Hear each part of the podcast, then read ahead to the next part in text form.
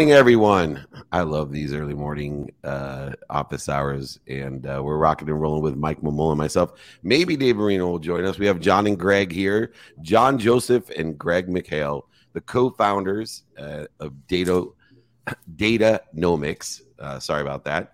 And uh, you know, guys, you know, looking at where you are and the precision that's needed in what you do uh, with the you know I, I think it's the most under because of the traditional nature of it it's the most underlooked industry in manufacturing of, of anything.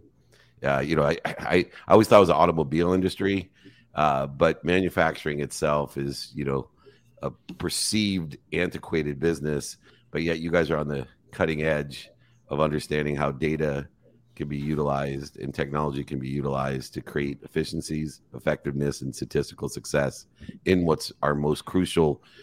Talk about creatify uh, industry of manufacturing, and we could uh, revive the entire economy uh, if we focus in on reviving our manufacturing capabilities here. So, welcome to Office Hours. I was wondering, you know, how did you start in the digital side in such an antiquated industry? Yeah, sure. So, uh, Greg here. Good, good morning, Dave. Thanks for having us on. Um, so, John and I both come from uh, the enterprise IT infrastructure world. So, uh, we've been working together over 15, 18, 18 years now. don't, age, don't age yourself, please. uh, so we, uh, we, we met each other actually working at a startup called uh, EqualLogic, which was making data storage infrastructure products. Company was ultimately bought by Dell, and then we were at other other data storage, data infrastructure companies together. You know, basically securing, protecting, and analyzing mission critical data that various types of businesses were storing, banks, hospitals, law firms, you name it. After the uh, last storage startup that we did with the cloud and everything else, obviously data storage has become a heavily commoditized uh, industry. My joke is it's bought by the ton. It used to be bought by the pound because which is what the what cloud economics have have done everything. So, you know, we basically looked at each other and said, let's go find a really cool problem to work on that data infrastructure, data analytics people are, are uniquely qualified to understand. And let's go do something for people who don't traditionally have the types of skills that we usually see in the companies that we sell into, you know, teams of analysts, uh, you know, teams of administrators that, you know, do nothing but live and breathe data you know let, let's go let's go find something like that. So we started looking at machine data sensor generated data. We started talking to different types of manufacturers different you know verticals within manufacturing semiconductor industrial manufacturing you know chemicals food processing you name it. And we we had just a very strong affinity to the industrial manufacturing world for a few reasons. Number one these are some of the most entrepreneurial people on the planet. Uh, you know what they go in and they do every single day. You know they're, they're there from from 5 a.m. to 7 p.m.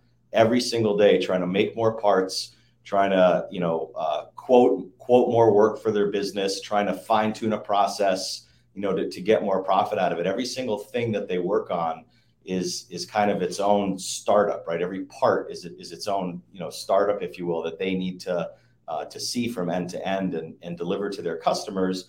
And we just saw how lacking the shop floors were with information that could make them significantly more efficient at understanding their processes, understanding as they as they work to dial things in, as they work to increase profits, a guidance system that's actually helping them to say, you know, these are the processes that you want to be paying attention to if you're somebody who's trying to run a better business uh, you know, these are the jobs that you're most inconsistent on that you want your supervisors paying attention to, you know, to, to increase your on-time delivery, to, to increase, you know, your profitability of those components. There were, you know, there were companies that were collecting data. When are my machines running and when are they not running?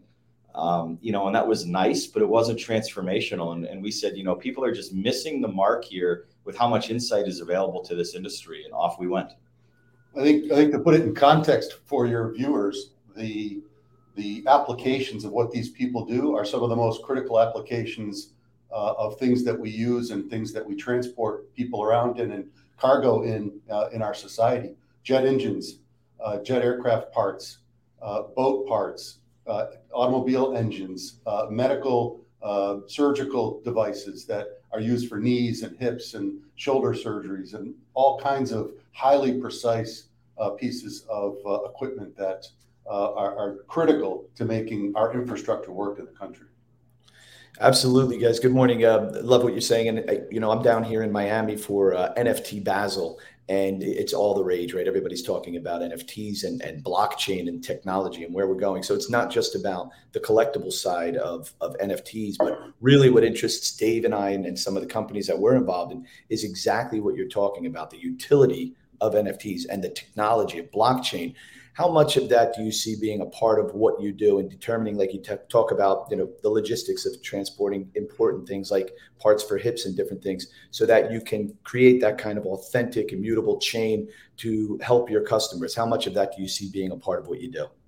Yeah i think you know in in, in due time it's it's definitely going to play out on on the supply chain uh, side of things for sure right? So you know particularly you think about aerospace and defense components. There is there are all sorts of requirements around handling security, protection, validity of prints, part numbers, uh, you know, process data that just needs to be absolutely guaranteed that it you know did not end up in, in the wrong hands. And I, I think there's clear applicability of those technologies uh, on that dimension for industrial manufacturers. Dave, you want me to go? Yeah, good morning, everybody. Dave, you can go. I'm not sure what was covered and not covered. Yeah, no apologize. So, um, you know, it's interesting because you mentioned two words subtly. You mentioned them, but yet I think it's the key distinguish uh, value that the data and your company are providing, and it's profit and time. Uh, before it was maintenance, right? It was data driven yeah. maintenance. Yeah. And and that was it. And because you guys have utilized the skills that you have ascertained throughout your careers in IT, the knowledge of not only what you know is being uh, you know utilized and how, uh, but who you know as well, um, because they just manufacturing such a close knit ancestral being in manufacturing that they had no, uh, they had mostly just resistance towards IT, uh, and now you're opening the door to two things that always gets any business person's attention, which is, hey, data saves a tremendous amount of time. Everything from workflow to human human resource to every area it saves time. And we all know number one if we can save time we're going to make more money. But even more importantly we could increase the margins uh, through the efficiency and statistical success. Where do you still see the resistance today from you know and i know i deal with the automobile industry a lot and you know i still think there's dealerships with dot matrix printers out there uh, and faxing and faxing over your your title. Um, but more importantly you know manufacturing has the same stigma. Where do you still see the resistance today to what you do? I, I would uh, start by saying uh, we don't see a lot of resistance for what we do actually. When people see our product they see a fully integrated solution that was designed from the ground up by my friend to my left here and, and the, and, the, engineers that uh, that work for them. Um, it, it, built logically, uh, just as the people who run these businesses think about running their businesses. So um, it's important to uh, watch your customers carefully, watch how they run their businesses, look at the data that they need to run their businesses, the decisions they need to make with operators and machines and maintenance and procurement of raw material and the delivery signals they need to send to their customers and build an integrated system uh, that delivers that that total solution to those customers. The the uh, there are other companies out there that build point solutions. What we uh, started the company doing was was focused on a, full solution that gives you all of the information that you need to be able to run any aspect of your production uh, on the floor. As Greg said, a guidance system to move your people in the direction of problem solving instead of just stumbling upon problems across the, uh, the, the course of their workday.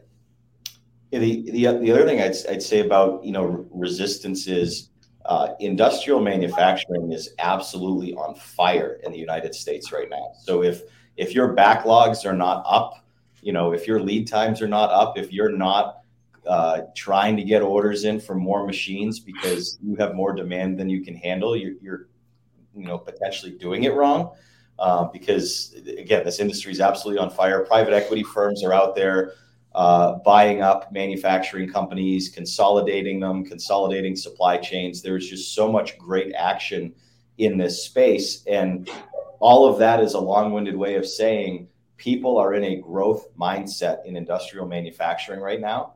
And when you're in a growth mindset, uh, to exactly you know what you said, Dave, if you're not figuring out how to save time and how to increase margin, you're missing a huge opportunity. So we're seeing a lot of the growth mindset out there in industrial manufacturers, and if you if you wake up with that mentality, there's no resistance. You know there's money to be made. And I, I think there's one more aspect to it. Um, manufacturing, when it first started 150 years ago, was a, a local industry, right? There uh, places in one city made things for places in other cities, and uh, it was this uh, this very localized, regionalized uh, setting. Today, manufacturing is, is, on a global stage, and uh, the American manufacturers are competing against um, foreign competitors that um, have subsidized P&L statements. They have, you know, government subsidies, for example. Their workers are paid nearly nothing to produce these parts, and so for us the ultimate leveler in this equation is data analytics. If we can provide people with the data analytics, to your point, David, of saving them time uh, and cutting down on their on their burn rate on the OPEX side of things, uh, mission accomplished. And we have been able to do that very successfully with the people we sold the product to. Hey guys, I wanted to zoom out if we could for a second um, and, and, talk about you talked about this company and, and the previous startup with regard to being entrepreneurs have has that been something that you've both always done or did that also like you talked about providing solutions within this company that's what you did which is great. Um, did that also you know being an entrepreneur did that also come out of being involved in companies earlier on in your careers where things just didn't exist and you said we have to go out there and do this on our own or how did you know becoming entrepreneurs how did that happen I, will speak first because I've got a much longer career than this guy. uh, I, I, worked in uh, I worked in very large corporations for a long time. Half of my career was spent in large corporations. Um, they're slower moving. Um, they have you know a large installed base of customers, and they're trying to serve those customers. What I found was spending time in those large companies. Um, if you want to challenge yourself, if you want to push yourself to do more, to be more, to bring more value to the table as, a, as an individual, you want to go join a, a, small company that has identified a critical pain point for a set of customers that are out there, has put together a solution that those customers resonate with, um, and are is able to sell it to them as a as a total solution. You want to join that team because it's fast moving, it's diverse. You're doing 15 different things uh, over the course of a week that you would never have done in a large corporation. So it was appealing to me and so 20 years ago or so, I, I, switched gears, moved out of large corporate America, and moved into a startup mode where I, I first met Greg, and we've been working together ever since. And I, I, I grew up in an entrepreneurial household. Uh, my dad was a startup founder uh, in the, the 70s and 80s, multiple, you know, server oriented, very early days of, uh, you know, computing technology, literally you know, first time uh, multiple uh, computers were ever networked at a trade show. It's one of the companies that uh, my, my dad started. So I grew up in an entrepreneurial household uh, where it was sort of, you know, just kind of ingrained in the mentality that, uh, you know, it, it, it's your job to create, it's your job to define, it's, you know, your job to figure out, you know, how you want to spend your time and, and what you want to work on. Um, my my first job, uh, both in college and out of college, was uh, a startup company. So I've only ever worked for startups or the companies that have acquired them. Um, you know, uh, on the big company side of it, uh, like the company that John and I were at together, EqualLogic, was acquired by Dell. Um, you know, there's a lot of great things Dell does, you know, as a as, as a large global company to you know help bring your product to a significant you know significant number of customers more than you could have, you know, on, on your own jet fuel and, and the brand cachet uh, and all of those things. But, you know, pace of innovation decreases significantly when you're used to, you know, being three guys sitting around a table figuring out what to build. Um, so it, if, you know, if, if you're used to the rev limiter being at 20,000 RPM, 7,000 isn't that fun. no, it is. Well, thank you, Greg and John. We certainly appreciate you. Data is the cornerstone of the future. Datanomix. Uh, revolutionizing the industrial world in the manufacturing for efficiency, effectiveness, and statistical success. Come back and join us. Keep up the great work. And thank you. I think it is the backbone of our country. So thank you so much for what you guys do. Thanks very much. Take Thanks, care, guys. guys. Appreciate it. You got it. Thank you. All right. Now I get a dear friend coming on. She woke up early for us, which is super kind. She's a New York Times best-selling author, which I want to uh, notate. That's the real deal, right? Anybody can be an Amazon, Amazon anybody can be an Amazon bestseller, uh, but uh, a New York Times best-selling author, an extraordinary life coach, and she has a, a new book, The Desire Factor. Christy Whitman, How to Embrace Your Materialistic Nature to Reclaim Your Full Spiritual Power, and it came out earlier this year. Christy and I are kindred spirits. So, uh, Christy, I'd like to start off to say congratulations. And uh, it's no accident, uh, considering we consult with, I think, the same council. Uh, for those of you who can understand that, uh, I've been writing a book called Reconciliation, and part of it is the reclamation of the materialization of the difference between inspiration and information. Uh, and if you, you know, I've been studying words for a long time, but a lot of people won't look and dissect inspiration in spirit with infor formation. Mm-hmm. And I think, you know, you have a nice book that will help people to reclaim how we can take our inspiration and create information from it that's utilized in the pragmatic world. Uh, what inspired you uh, to write about this specific reconciliation of inspiration to information? Well, first, hi to all of you. Very, very happy to be with you. And and David, you know that I just absolutely love you. So I appreciate you having me here. Yeah, I, you know, it was one of those moments in time where I was on a cruise ship and I had just treated my family, including my mom, my dad, my two boys, my husband, um, had such great career success, treated them to this Mediterranean cruise and one of the things that I wanted to do is when we went to Venice, I wanted to go shopping for a purse because if anybody that knows fashion knows that that Venice is just like the shopping Shangri La. It's just amazing. And I, have always, since I was a little girl, loved shopping, and I've always loved purses. And um, back up several years prior to that, my husband, who was at my boyfriend at the time, and my parents went to Venice. And it was one of those moments where I just created my job. I just created my career, left corporate America. And so I had to be mindful about what I spent money on. And going into a Dolce and Gabbana or Dior store, you know, to shop at that time was just not realistic. So instead of saying, oh, I can't afford this, or, you know, this isn't for me, or feeling limited in any way, I told my husband, I said, someday we're going to come back here and I'm going to go into any of these stores and I'm going to buy whatever I want, not because I, you know, because I want to or because well, I did, but it was more because I, I wanted to be a symbol of how much I grew and how much I expanded and also the impact that I made in the career that I just started. So, it, or at least the business, I've been doing the coaching for many years. But so I told him, I declared that, right? So now, fast forward, here I am in this cruise ship just spent a beautiful day in Venice. I got the purse that I wanted. I'm unwrapping it. I'm on this, you know, feeling so successful. I've, I've, got this piece of evidence of the success that I created. And all of a sudden, I hear this voice say, That is so shallow. That is so materialistic. And, and that was the moment. It's like, why? Why is that bad? I declared something that wasn't in my realm at a time. I wasn't the only thing I focused on, but but who I became in the process of that and the success that I created, this is a symbol of success. Why is that bad? But it was my conditioning. It was my sister in the back of my head saying, you know, don't be so shallow. And that's gotta, the moment. I got to interrupt you because yeah. it's like it, it's so interesting because I had a, a, very similar transformation with a kid named Tay Sweat. Uh, you know, I had the same experience with a Ferrari. To me, that was going to be the you know the materialization of my success. Everybody was going to be impressed by it. I was going to love it.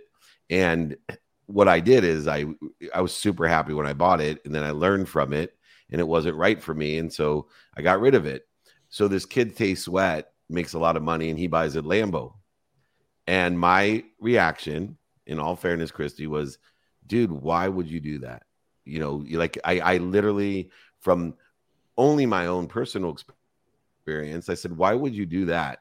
And he said to me, Because he's an inner city kid who's made it. He said, because when other inner city kids look at me and say, "Man, you you a DJ? Are, you a rapper? Are you an athlete?" I look at them and say, "No, I read books and teach people." Hmm. And all of a sudden, the spirit and the energy of the materialization, right? We give meaning to everything that we see. Exactly. And I love the fact that you are giving it other people's meaning. Uh, and we make that mistake so often. So I had I had to point that out because I actually would have been one of those people in the back of your head going, "Oh, why, why, would you waste your money on that?" Right, exactly. But but I've I've transformed in in you know totally understand.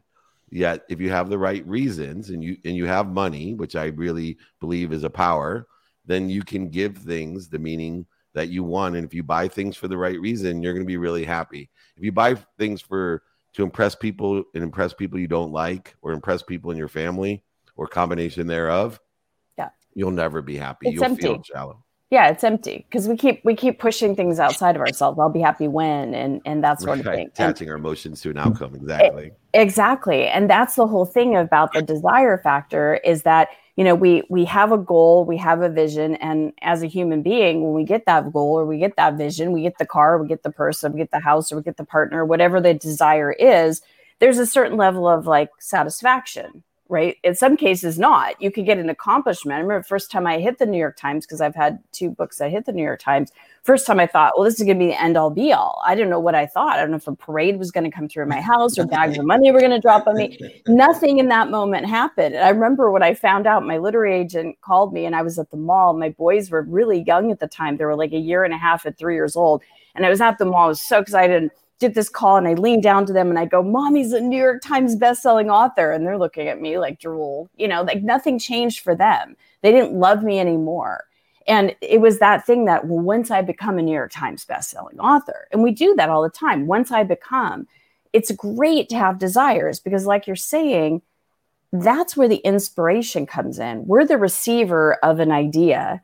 And then we what we do with that idea, we go, oh, love that right? I have this idea to start my own company. I have this idea, you know, and then that grows into a desire that that we it it moves us. It it creates life force beyond us. It inspires us beyond who we could ever possibly be. And that's the desire factor we want to get a hold of because that desire in and of itself has the potential to grow us and expand us into who we never even thought we could be. Dave, I'm happy you, you, brought that story up. And every time you tell me that story, it, it resonates so well um, because I, I, look at being successful, coming from the inner city, and having to deal with the other side of it uh, a lot, having that survivor's guilt where you're dealing with a lot of haters, right? It's like, well, why do you need this? Or why do you need that? Or you're doing too much, right? And and I've obviously worked through not attaching my happiness to to material items, and I live a pretty low maintenance life. But I'm happy, Christy, that you're empowering professionals to to be happy and successful in terms of managing those desires and i would love to hear about that balance in terms of how do you coach them on addressing the desires what are the principles in the book on, uh, on what they should do to be happy and successful at the same time I love that you're asking that question. Thank you. So yeah, these are seven steps, and they they're we like keep it. score, so I'm going to give them a point. That's a good question. you get five from me. That was a, that was a really good question. Uh, You're catching it, up, Dave. it's how it's how energy moves, and so that's why the principles like really understand like how does manifestation even happen? And the first thing that we have to do is align. The minute you get an idea for something, for a desire, and you you in your mind go. I can't do that. I'm too old. I'm too young. I'm not qualified. I don't have enough school. Whatever that is, that creative thing that is breathing us, that's beating our heart, gave us that desire. And the minute we can align with it, that's when we start the whole process. And then it's getting our own in, faculties as a human being. So, for example, the next the next principle is the principle of focus. We've got these incredible minds. If we're focused on what we don't want, we feel horrible. If we focus on what we do want, we feel great but we're the one that has the free will and choice of where we focus that mind where we focus and even put in the visualizations and the imagination using that for what it's worth because it is creative and it's also very destructive. So we have that power where we focus and it all starts with faith you know where where are we focusing our faith? Because we we can't get any more faith. We're either focusing it on what we want and what we want to experience and the future that we want to create or we're focusing on the past and what we can't create and the excuses or the reasons or justification. So that's up to us to to focus. And then the third which is also part of the mind is that once you're focused and you go oh, okay i want that partner. I want that career. I want that new success. I want that new level of money whatever that is and you feel your way into that and you see yourself doing it, then there's the realization the mind is so brilliant, we'll say, well, you don't have it yet. It's going to take a long time. There's a big gap. And it's understanding that we have to always manage that gap because there's always going to be a gap from what we want to what we don't want, from this moment to the next moment. It, we're always in transition. And so when we can have the understanding of being joyfully expecting the desire that we want that brings us then into the next principle, which is the principle of having, which is being a vibrational match to what you want. Because if you're in lack of any kind, you're absolutely not a vibrational match to the abundance or the fulfillment of what you want. And then, you know, loving that feeling, loving that vibration, then you come to a place of surrendering it. You know, it's like, I don't know the how right here, but I surrender to the part that gave me that desire in the first place. I surrender that negative thought. I surrender that emotion or I surrender that perspective that I can't have what I want. And then from there allows more inspiration to come. And that's when we take action, massive action, inspired action with the fullness of our being. And sometimes it's not just even physical action. Sometimes it's an action of I got to take myself over in the room right now and go inward and meditate so that I can get a different perspective on this and then take an action that will be coming from clarity. Can I make a quick comment, Mike? I know you have. I'm sure you have a question. You just gave me the emotion that Dave gives me all the time, and Dave knows it. When when Dave becomes preacher Dave, and I just want to say preach, you just hit that right now. Kindred yeah, spirits, I, I, like I said. Yeah. I absolutely agree, Christine. You're speaking our it's language. Cha- it's channeling, not preaching, but it's fine. when it comes to focus and everything that you say that you just mentioned with regard to you know water the flowers and the flowers grow water the weeds and the weeds grow yes. and and when you talk about surrender dave turned uh, david moreno on to the surrender experiment which became one of moreno's favorite books moreno turned me on to the surrender experiment which is now one of my favorite books and yes. so i get all of that uh, we get all of that my question is some people might not some people are closer to the start line than others are, and some people are closer to the finish line. What do you do to get people? Because some people are not as receptive to energy, you know, with regard to energy and and mastering that energy and abundance and all of these other things. How do you get them there?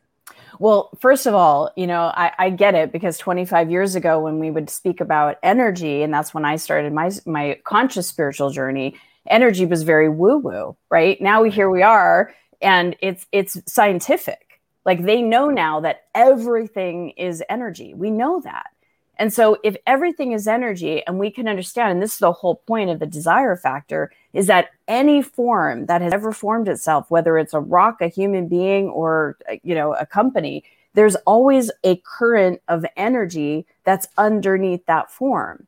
And when you scientifically just even look at that, right? If you look at an ocean, what is moving the waves? It's a current and sometimes we don't we don't see that current but it doesn't mean that it doesn't exist. We don't see a feeling but it doesn't mean that we don't have them. And so understanding that everything truly is energy again quantum physics shows it it's been proven. And to to take it a step further and understand well what is our relationship with that energy? We're we're the we're the conduit. If i if i have go to your faucet and turn on the water if you don't have a container you can't take that water with you. It's going to go right down the drain. So we have all this energy. It's here, it's there, it's all around us, it's inside of us, it's living us, it's breathing us. And when we understand that we are an energy receiver because we are the physical container of it, then we are the container. Now, what we transmit out, we have to focus. We have to, what's the undercurrent of energy? Is it fear? Is it worry? Or is it excitement? Is it positive expectation? Is it appreciation? Is it gratitude? Is it love? Because that energy will create our experiences. It is universal law. Yeah, and you know, to finish up, because uh, we have the wonderful Kate Eckman waiting for us as well. It's this the Stellar Women Day.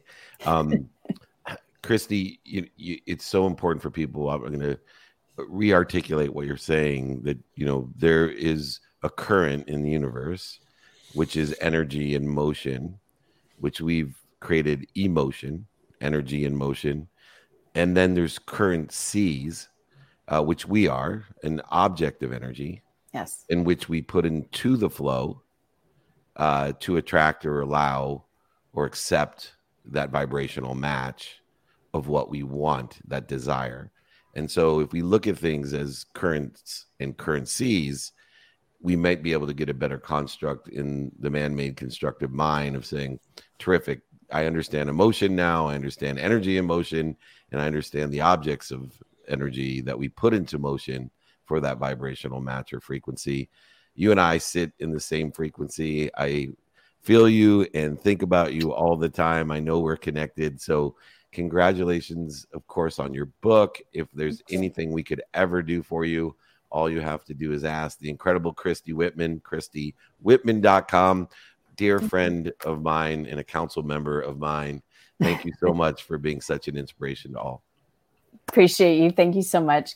Thank you for having you. me. Thank you. Bye, everybody. Thanks for waking up Bye-bye. early. You're welcome. Awesome. All right. From one joy to the next, get ready. Talk about emotion, energy, emotion.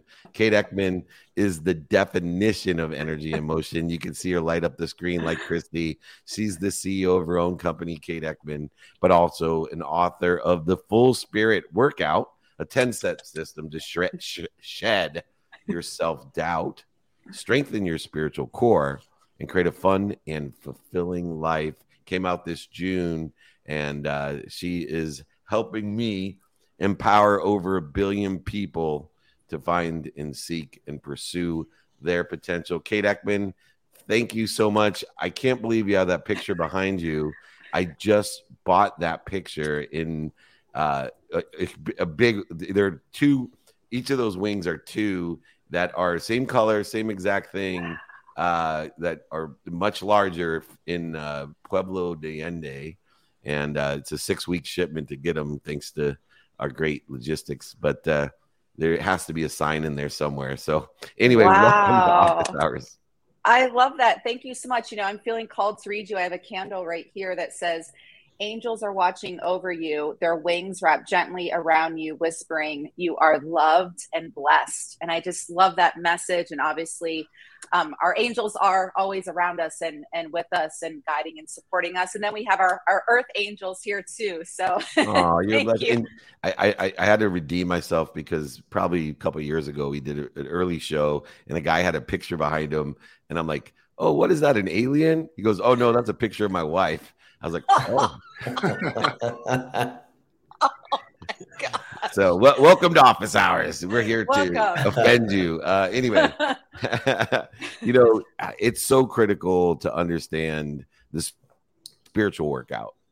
And we all know the physical. Some of us are in mental practice and, and workouts. I think refocus for me is one of the crucial mental uh, workouts that I do every day. The ability to refocus because I know the speed of thoughts faster than the speed of time.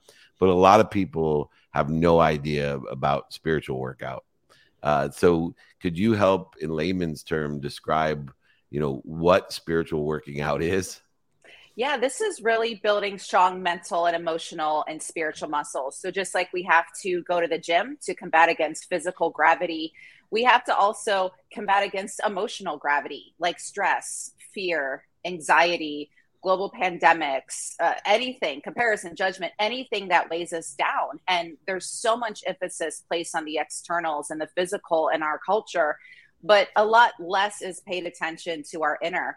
Uh, for instance, um, how to control your your anger or how to control uh, overwhelm or exhaustion. And so, rather than the hustle and grind and forcing to make things happen, which is beat into us in our society, this is more about stillness and taking a step back. And a practice I like to do, my sit and stare time, where we're reflecting on our experiences. That's how we really learn and, and grow. And taking that pause in between all the Zooms and all the meetings and all the interactions. And I'm in New York City, all the noises, and really checking in with yourself like you would a small child and asking, How are you doing? how did that conversation go? What's working? What isn't? So really that that mindful conscious deliberate pause and slowing down to check in with ourselves so that we we do build uh, more confidence our relationships improve and, and we start treating ourselves and others better. Kate i think this is tremendous and i would love to shift a little bit but how can we implement this in children? Because i feel like so often it gets overlooked and then you meet these random kids like dave's son miles who's uber enlightened you, you realize he lives with dave right? He knows all the lessons and messages, but so many kids don't have access to this sort of thing. So, a, how can we implement it in them, and b, like what way can we teach them these these concepts? I think we we teach kids by by demonstrating. You know, to to teach is to demonstrate, and I think it's easy to say to your kid, "Calm down," or just be grateful, or whatever but we say it from a place where we're not calm and we're not acting the same way. So I think we can demonstrate to our children by how we behave, but also the tone of voice. And I find for myself when I'm rushing around and, and overbooking my schedule and not giving myself that proper time to care for myself, I'm not speaking to myself and others and my most enlightened self. And, and parents, if you are a parent, you are a modern day superhero. I don't know how any of you get anything done.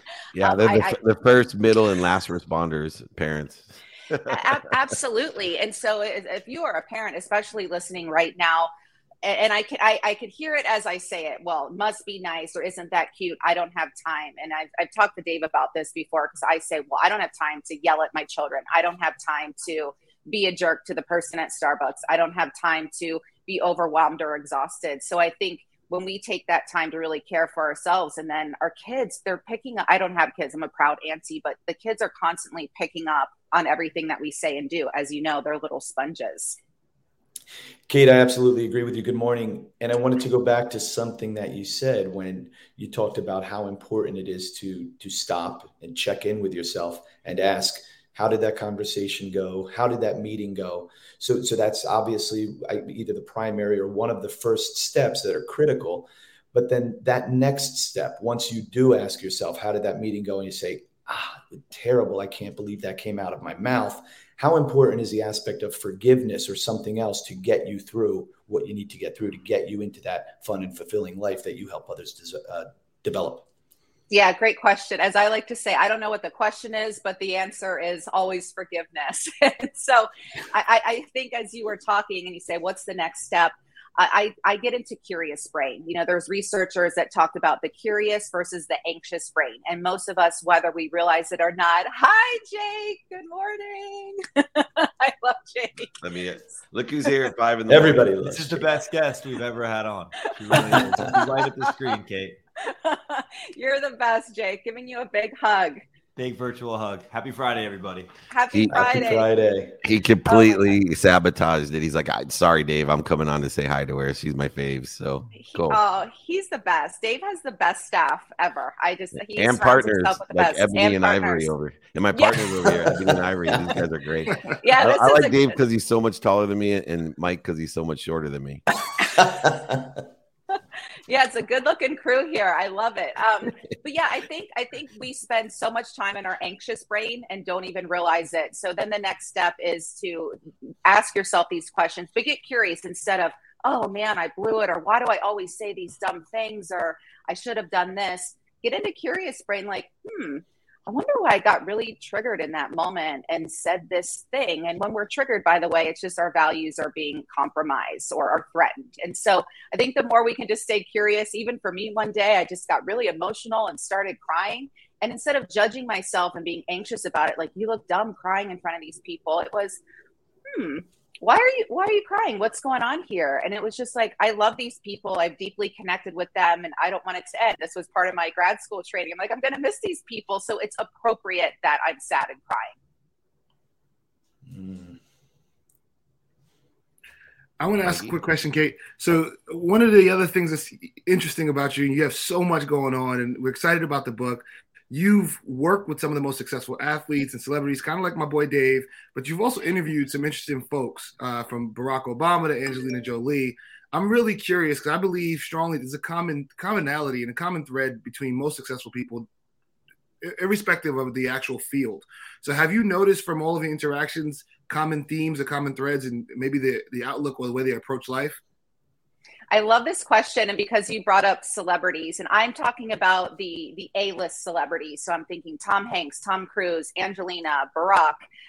The thing that they had in common, even versus maybe a B or C list celebrity, they were genuinely nice. And one of my favorite stories from my entertainment reporting career, whatever you want to say about Tom Cruise, it was the premiere for The Last Samurai. That movie was almost three hours long. The premiere was in Westwood. The movie was over. People were coming out. The red carpet was being rolled up. The lights were turned off. And Tom Cruise was still out talking to every single media outlet that showed up over 300.